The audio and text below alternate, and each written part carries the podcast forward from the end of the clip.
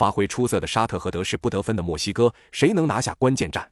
咱们一起来看看赛前有哪些关键信息。一、沙特这场获胜直接出现，墨西哥出局；双方战平，则沙特只有在阿根廷胜波兰四球以上才能出现。墨西哥这场如果赢球，则沙特打道回府；墨西哥则要寄希望波兰胜阿根廷，或阿根廷大比分胜波兰，或者自己大比分胜沙特才有机会出现。沙特队世界杯首战翻盘阿根廷，并不全是运气，球队的防守层次做得很好，进攻也很有效率；而次战波兰，球队射门场面均优于对手，证明了球队实力。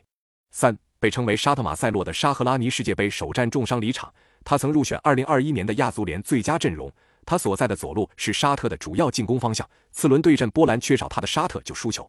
而本场比赛他预计还是无法登场。四，沙特前锋谢赫里是预赛打入七球，并列队内最多。他和多萨里都效力沙特豪门希拉尔，世界杯首战他打进扳平进球。五，效力于狼队的墨西哥射手西门尼斯世界杯前二战都是替补出场。这和他此前伤了很久有关系。不过上场替补出场表现不错，这场有望得到更多机会。六，墨西哥主帅马蒂诺是阿根廷人，比较崇尚进攻，其基本使用四三三攻击阵型，打法比较激进开放。世界杯首战就是四三三阵型，不过次战对手是强大的阿根廷，球队使用了五三二阵型，这场预计回归四三三阵型。那么本场比赛你更看好谁？